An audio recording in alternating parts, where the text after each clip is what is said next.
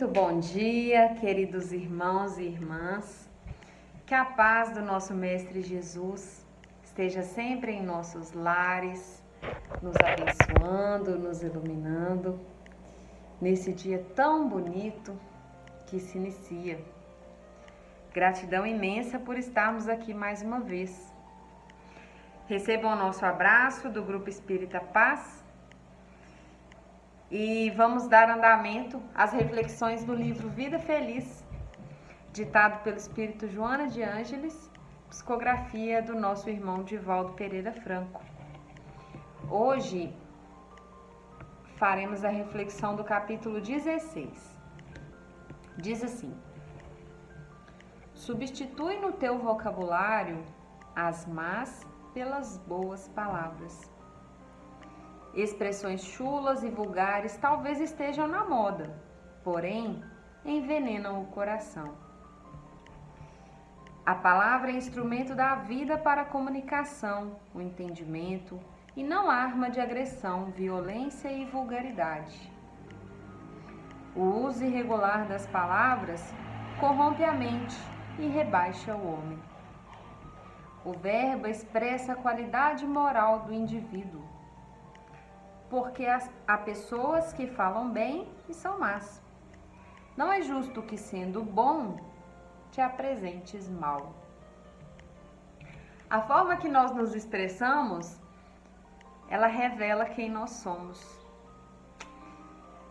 Se nós pensarmos no, nos estágios do nosso processo evolutivo, existe uma cadeia de fatos que acontecem desde os sentimentos, os pensamentos, as palavras que vão culminar nas ações. Então, o primeiro passo da nossa reforma íntima é trabalhar as nossas ações, nossos comportamentos. À medida que a nossa consciência desperta, automaticamente nós vamos mudando hábitos, costumes, práticas buscando formas melhores e mais saudáveis de se viver.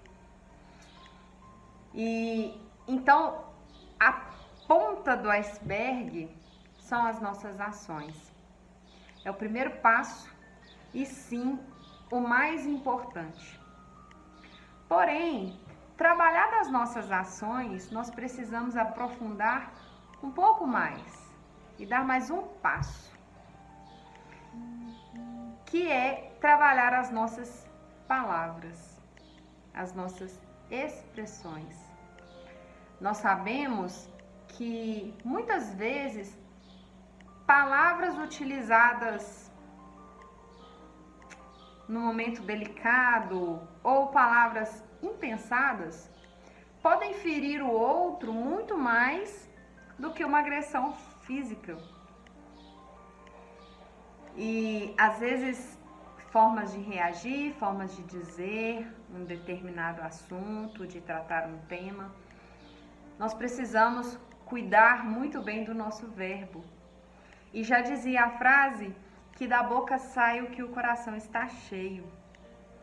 Então, retrocedendo nessas etapas, uma vez trabalhadas as nossas ações, nós precisamos trabalhar o verbo aquilo que sai da nossa boca.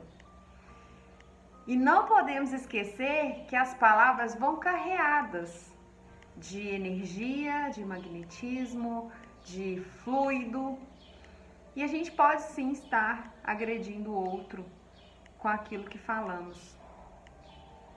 E aí, no próximo passo, controladas as nossas palavras, um impulso segurado, um momento de raiva que eu consigo não falar e aguardar um momento melhor para falar para aquela pessoa aquilo que eu tenho vontade, mas de uma forma tranquila, racional, sem o calor da emoção.